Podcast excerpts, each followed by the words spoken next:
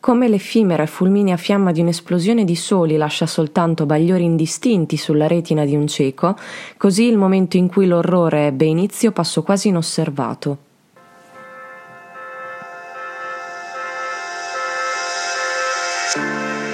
Ciao, io sono Giulia e io sono Elena e questo è Raccontami un libro, il podcast di Esco a leggere. Ogni puntata è dedicata a un libro che abbiamo scelto di commentare e vi racconteremo perché ci è piaciuto.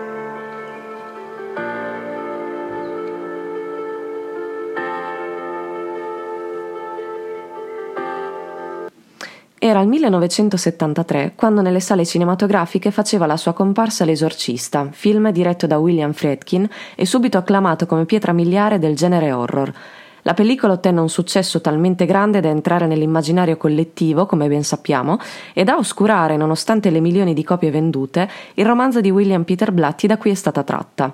Dopo 50 anni e l'enorme successo della sua trasposizione cinematografica, il romanzo di Blatty non ha mai esaurito la sua capacità di turbare il lettore con i suoi colpi di scena e sequenze inquietanti, mostrando ai lettori l'irruzione violenta e inspiegabile del sovrannaturale in un contesto familiare, piccolo. Il punto centrale della trama, che ormai tutti conosciamo, è costruito quindi sull'ossessione per il male. Nelle pagine del romanzo oscilliamo costantemente tra la volontà di rifugiarci in spiegazioni che si aggrappino alla scienza e alla razionalità e dall'altro lato il terrore di ritrovarci di fronte a un evento dalla natura sovrannaturale, qualcosa che credevamo vivesse unicamente nelle vecchie antiche superstizioni. Il romanzo di Blatty si rivela vincente proprio perché è in grado di toccare le corde più profonde dell'umana convinzione. Con descrizioni meticolose riesce a scatenare l'immaginazione del lettore e a sovvertire persino le distaccate certezze dell'ateismo.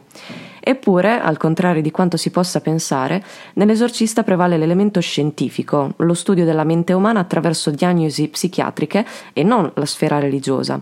Lo stesso esorcismo infatti occupa solo una piccola parte di testo, il culmine di un climax da brividi che si esaurisce nel giro di pochissime pagine. Di fatto per buona parte del romanzo prevale la negazione.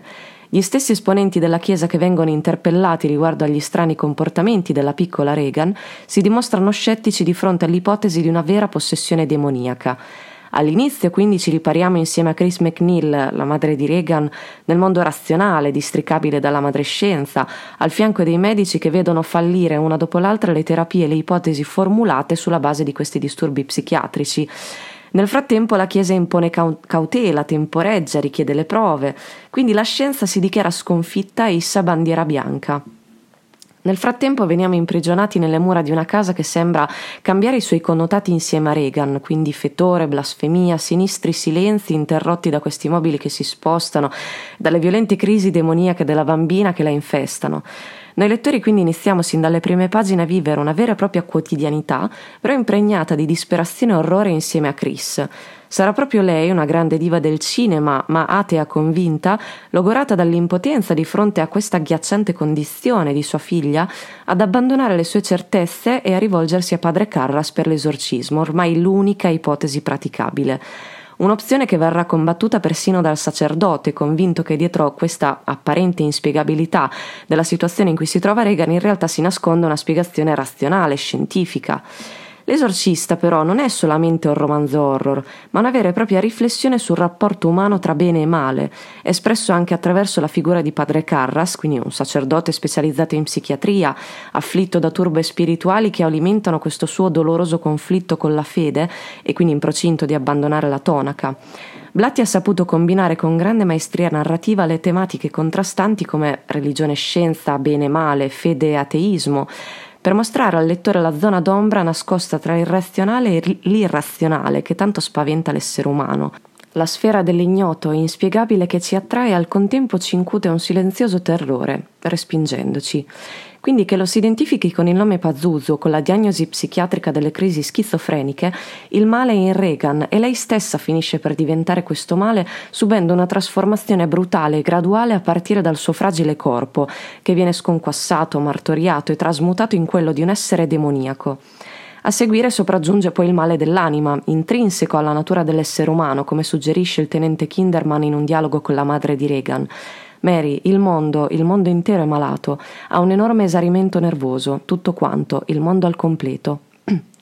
L'adorabile e dolce bambina che da un giorno all'altro inizia a pronunciare blasfemie e volgarità indicibili è quindi il mezzo che William Peter Blatty ha scelto per rappresentare il male che tutti abbiamo dentro, una sorta di mostruosità latente che si potrebbe allacciare all'analisi sulle pulsioni oscure dell'essere umano che Edgar Allan Poe ha riportato nel racconto Il demone della perversità, un racconto che abbiamo commentato nella puntata precedente di questo podcast.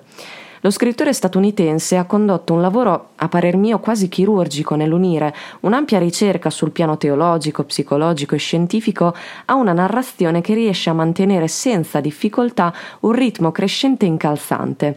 Le pagine infatti scorrono pulite, veloci, sopra un sentiero di angoscia, un sentiero spaventoso, colorato anche dalle vivide suggestioni e dalle emozioni umane dei suoi protagonisti.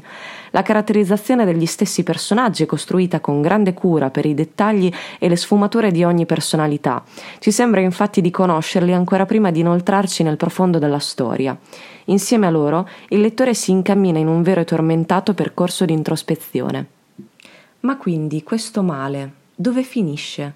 Dove finisce il male che si è insediato in Regan e l'ha trasformata in una creatura demoniaca e mostruosa? Dove finisce il male che padre Merrin e padre Carras percepiscono dentro di sé sotto forma di una sorta di crisi spirituale, di crisi di fede, diciamo? Probabilmente ha ragione padre Merrin nel passo in cui dialoga con padre Carras e sostiene che forse è il male l'involucro dietro il quale si cela il bene. Anche da questo, anche dal male nascerà il bene, in un modo che noi non riusciremo mai a comprendere e neppure a vedere. Ed è esattamente quello che succederà a ogni personaggio che gravita attorno alla protagonista, a Regan, diciamo alla situazione che coinvolge Regan e la sua famiglia, riuscirà alla fine a risolvere e a superare la propria crisi attraverso questo tenebroso, ma allo stesso tempo incalzante, percorso e cammino fortemente introspettivo.